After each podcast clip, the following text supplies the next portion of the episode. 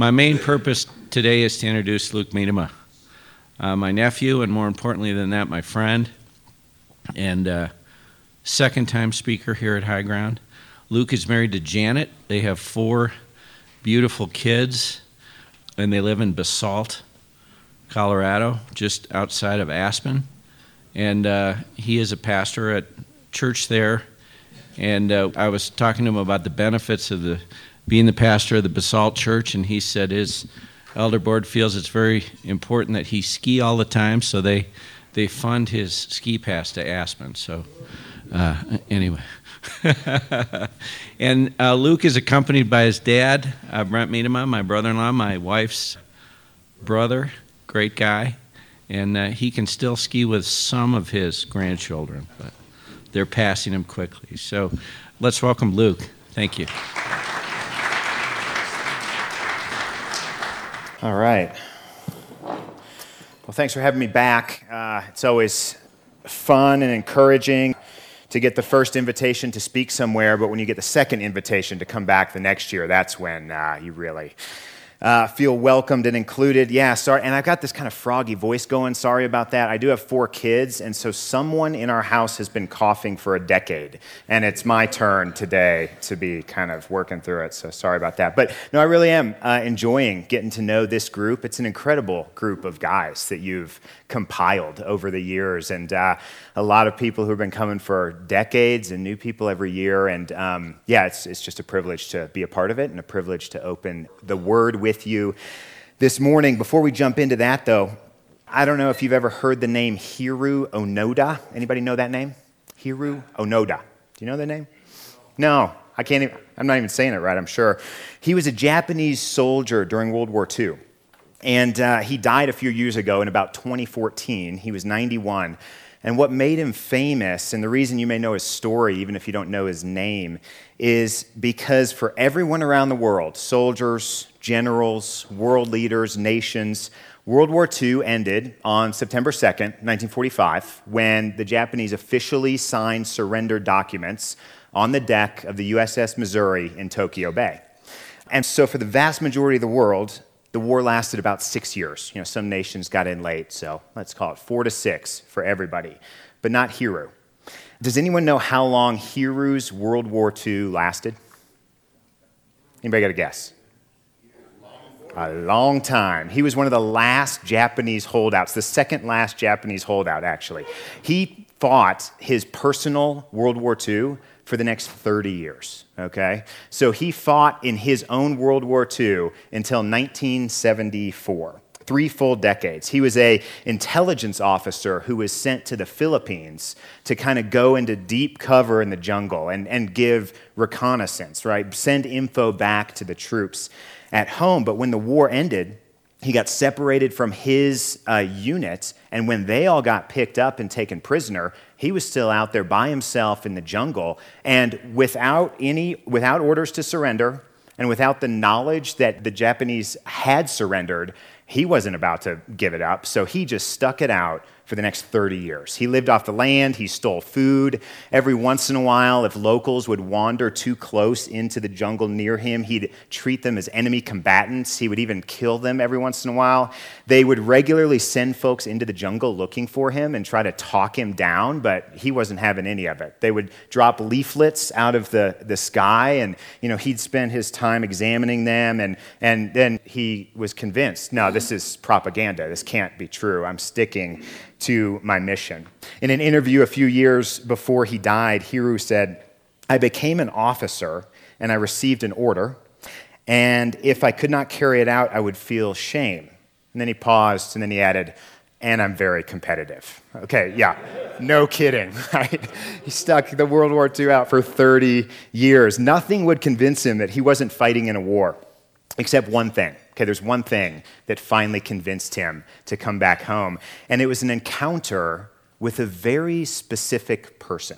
It wasn't until his former commanding officer trekked into the jungle and found him and personally relieved him of duty. That he handed over his samurai sword, and there's a picture of him in his, in his 30 year old uniform, all raggedy, handing over his sword and finally laying down arms. But it took an encounter with the one person he trusted and the one person whose voice and presence carried authority in his life. All right? And that is what brought him back home and, and brought him back out of the jungle. It was that meeting that brought Hiroo back to reality, we could say.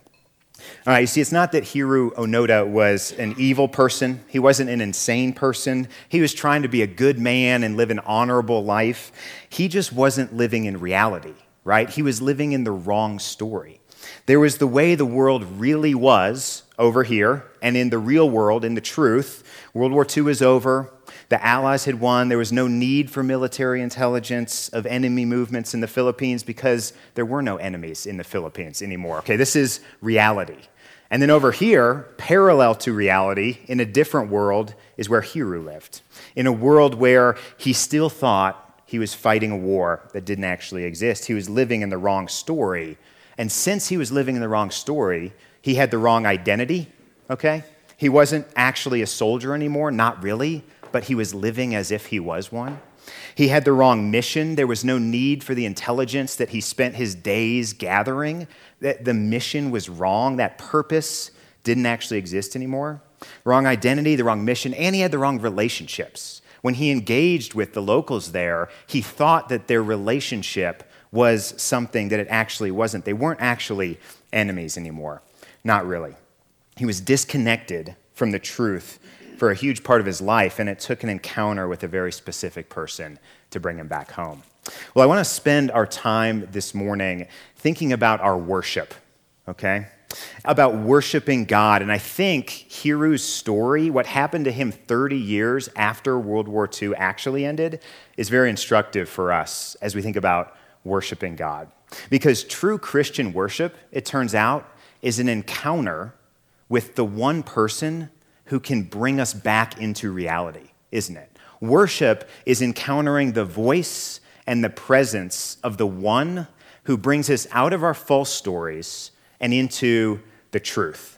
This is what happens when we worship Christ at church. This is what happens when we worship Christ here at, at High Ground. This is what happens when we put the flaps down and we sit in His presence and, and with Him in His Word and receive his promises. This is what happens. We're, we have an opportunity to be invited back into reality, to re enter the true story of the world, and leave behind the false stories that so many of us are living. Now, I trust that you're not spending your days running around in a jungle fighting a war that doesn't exist. If that is true of you, please talk to me afterwards.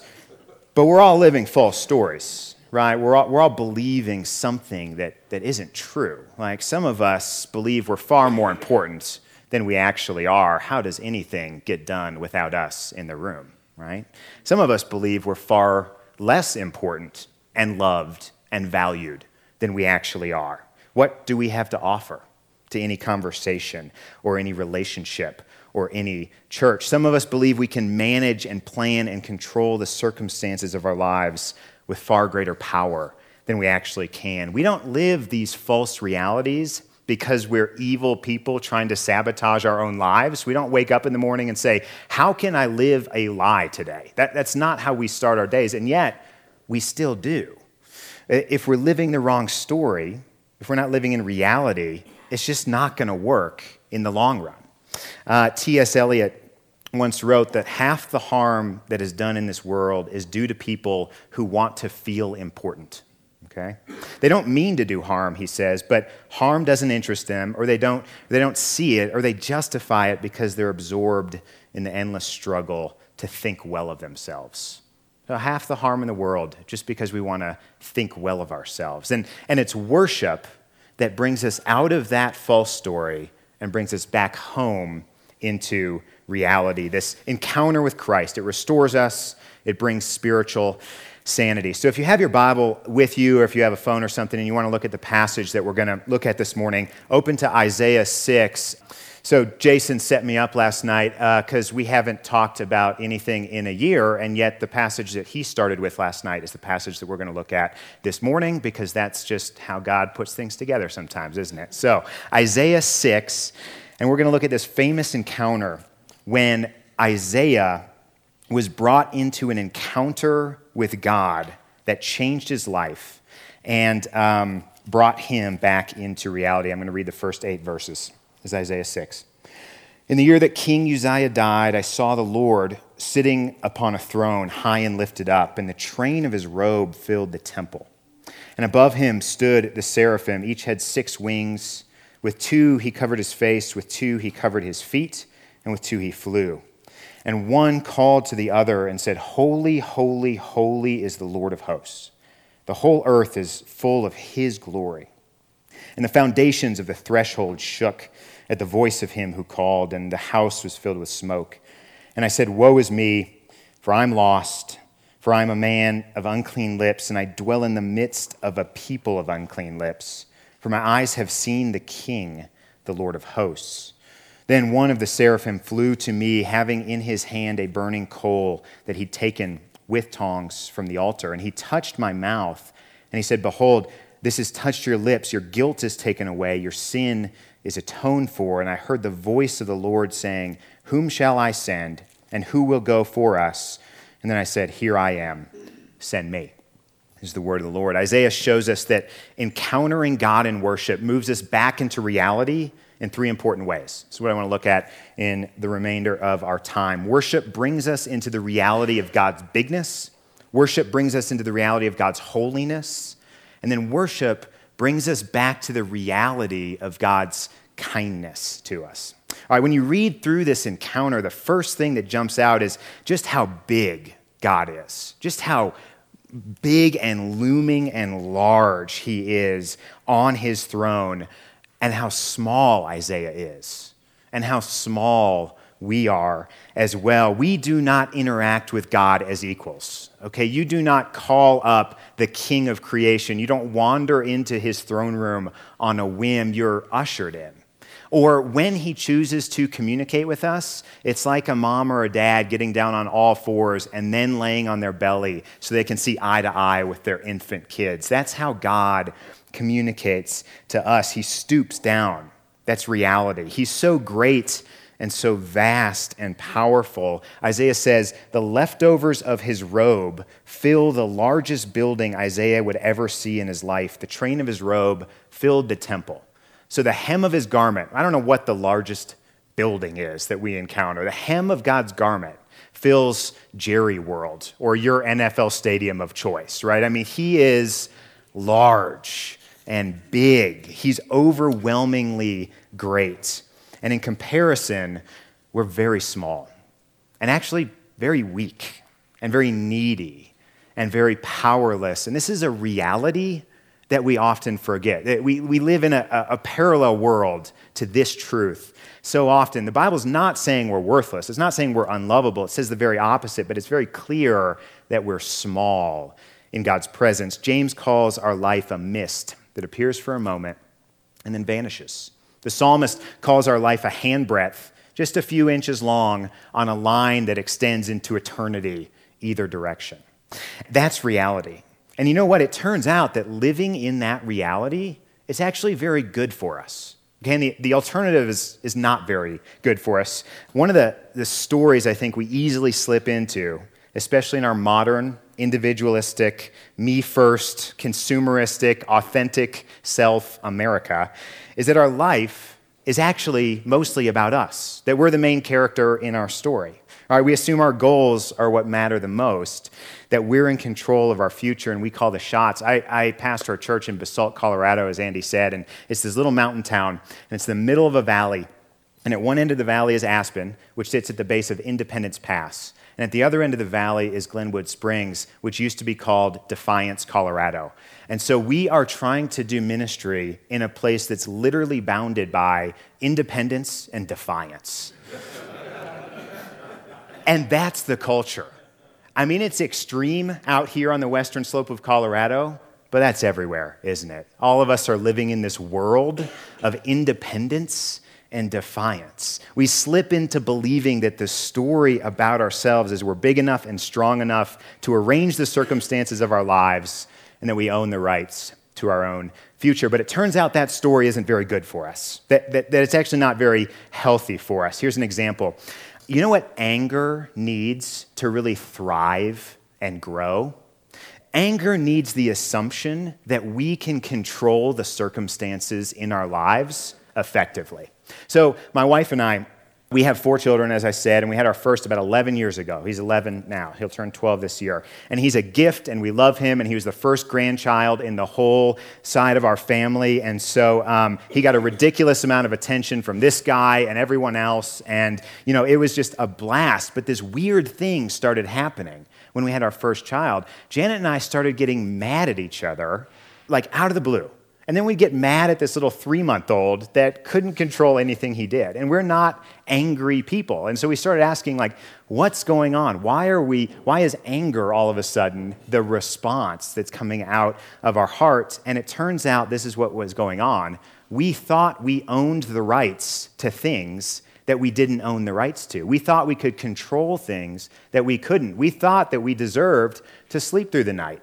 It turns out you don't deserve to sleep through the night. You don't own that right, yeah? We thought we owned the rights to our time and our money and our energy. And when those things started being taken away at whim by a four month old, the response was we got mad.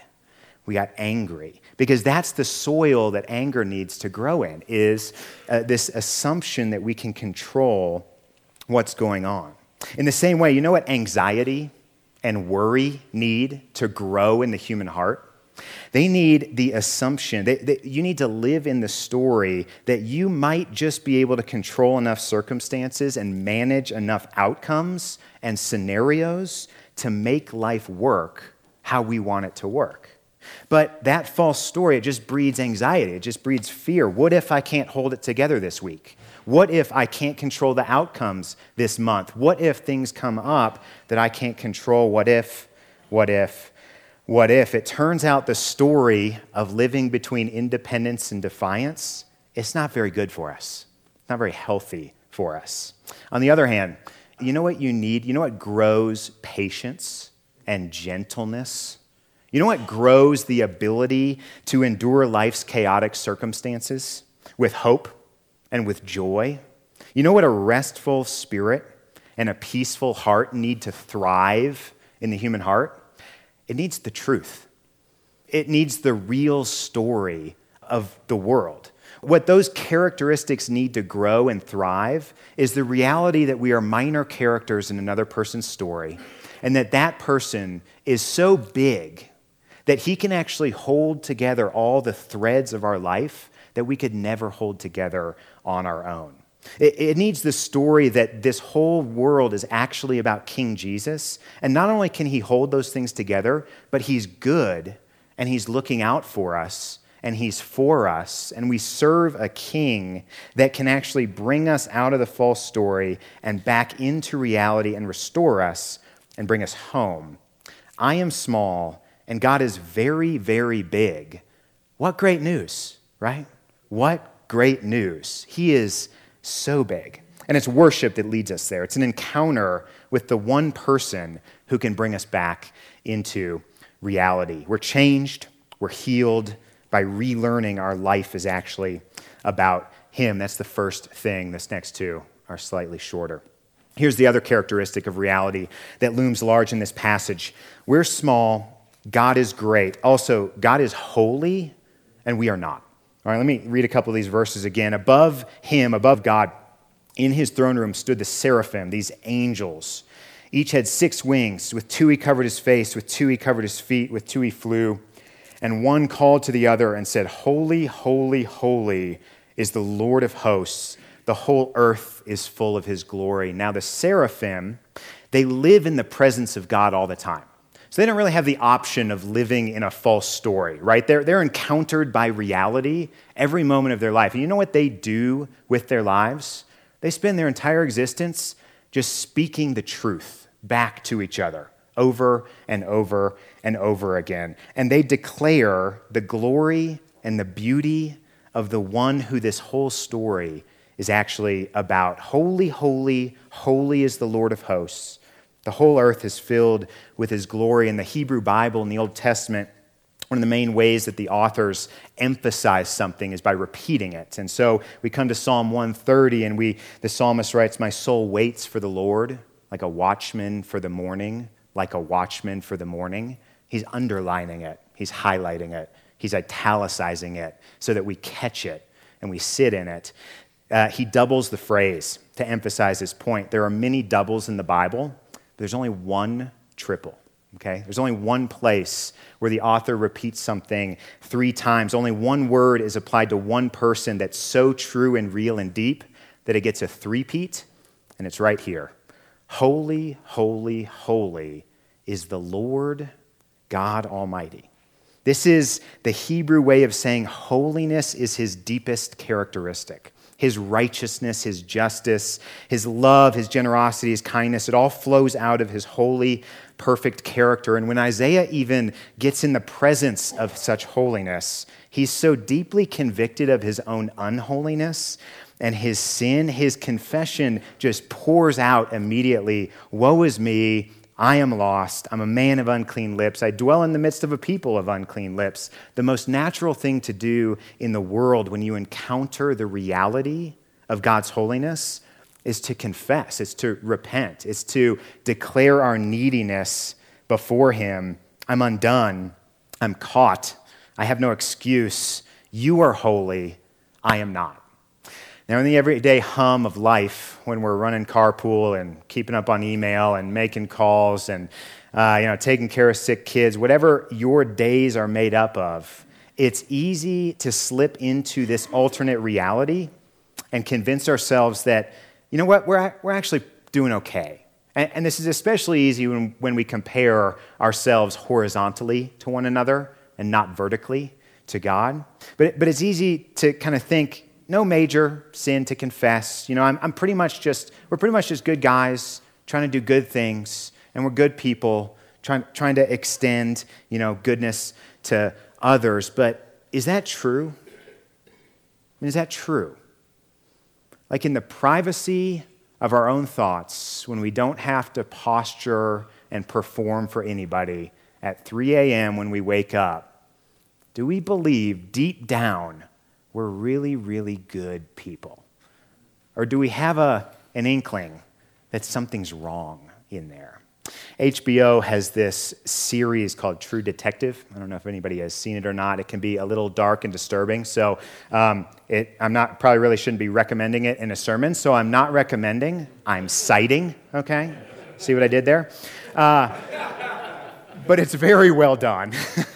and it might be worth your time. Season one was great. Season two, not so much. Season three got me back. In season one, Matthew McConaughey plays this Louisiana detective named Rust Cohle, and he gets a reputation in the department as the go to interrogator. He can get a confession out of anybody. And uh, he explains his method. He explains his philosophy of human nature. He says, Look, everybody knows there's something wrong with them, they just don't know what it is. Everybody wants confession, everyone wants a cathartic uh, narrative for their lives, the guilty especially, and everybody's guilty. Okay? Matthew McConaughey is speaking the reality that Isaiah is experiencing when he encounters the holy and the living God. Our false stories get put to rest. We have wronged God and wronged one another, and we've been found out. Aren't you glad you got out of bed early this morning? And are passing on the first chairlift to hear this. Point one, you're smaller than you think. Point two, you're worse off than you think, too. Let's close in prayer. no, just kidding. Point three, what happens next in Isaiah's worship experience is what makes this story of Christianity not only true, it's not only the real story of the world, but it makes it lovely. Okay, it makes it good. It makes it attractive. It makes it compelling, not just true, but life giving and full of hope and joy because worship not only brings him to the reality of God's bigness and the reality of God's holiness, but worship brings Isaiah and us into the reality of God's kindness. Verse 6 One of the seraphim flew to me, having in his hand a burning coal that he'd taken with tongs from the altar, and he touched my mouth, and he said, Behold, this has touched your lips, your guilt is taken away, your sin is atoned for. Right? Isaiah confesses the sin of his lips, and then God touches his lips to bring atonement to the very place where he needs it the most. This God, this God of truth, this God of reality, the God of the Bible, he goes to the very place of our guilt, not to shame us or to mock us or to punish us, but to heal us with his presence, right? He, he treks into the jungle, into our darkness, and finds us, not to leave us there or to reprimand us, but to bring us back home and restore us. The false story that we so often inhabit is that we, if we just have enough time or energy, or if we just try the right combination of discipline or the right guilt management system, we can work our way through our problems, right? We can right the wrong. If there's a guy's mantra, it's give me a second, I can fix this. We can undo what we did and try to not do it again, but we can't. We're lost.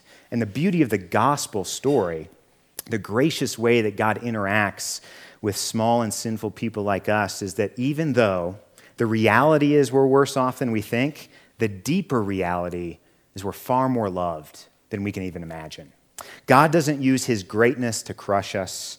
He meets us and guides our life back to him. He doesn't use his holiness to exclude us or punish us, but to take our sins onto himself and create a path to invite us back into his family again.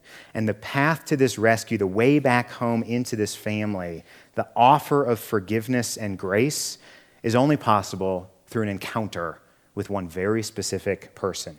We're not going to find our way home alone. We won't want to. We'll investigate the pamphlets. We'll, we'll hear the accounts. We'll take analysis and we'll think, no, no, no, this grace thing, this can't be how the world works. This is a scam. This is a trick until we meet the one who has come to look for us and to convince us that it's real because we trust his voice and he carries the authority that we can hear and we can follow until we encounter his bigness, his holiness, his kindness of Jesus, the words of grace and promise. And unlike Hiroo, where he only needed that encounter one time, we need that encounter every day. And Jesus is looking for us, He's pursuing us. So hear His words of kindness this morning to you in His Word. Hear, trust His voice. And this weekend, and, and as we go back home, as we go back to our families, worship Jesus. Make yourself available to the encounter, to encountering the one who can bring you back to the truth, to His kindness and His grace and bring you back home. All right, let me close this in prayer and let's get skiing. Jesus, thank you for being the one that our souls are actually crying out for and longing for. We need your voice in our life. We need you to bring us out of the false stories and the lies that we believe and back into the truth of who you are, what you've done for us, and all the gifts and the promises that have come pouring out of heaven through you on our behalf. Help us worship you and encounter you this week and every week to come. We ask these things in your name. Amen.